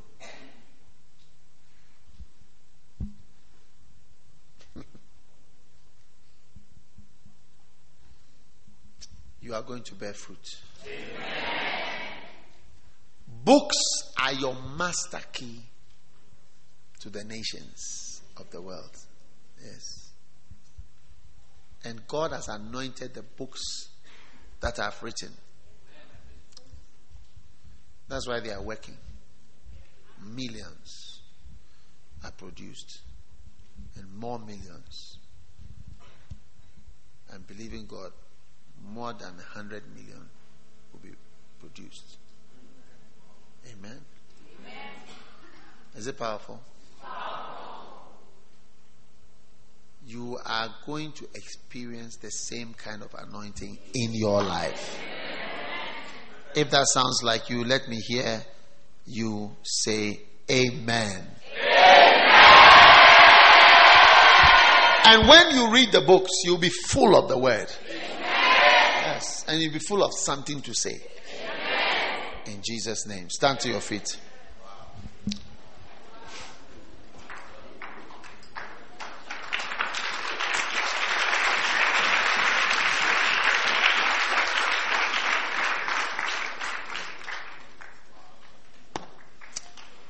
Father, thanks a million for this great opportunity in Jesus' mighty name. Bless everyone in this camp to walk in the anointing in the word. Give us the grace to seek, to search, to find, to ask, to read, to be filled, so that we may also stand with Peter, with John, and say, Such as I have, give I unto thee. With every hand lifted up, we ask that you fill our lives, fill us from top to bottom with your great and mighty power, that we may go forth and bear much fruit for your glory. Thank you for the pastors. They've done something. Maybe they've done well, but I know they are going to do very well. Let your blessing be upon this church, I pray. In Jesus' name. Amen. God bless you for listening to this message. Visit www.daghewardmills.org today for more audio and video messages, information on upcoming events, and so much more. Make sure you subscribe to this podcast to receive new messages every single day. And remember, God has not given you the spirit of fear, but of power and of love and of a sound mind.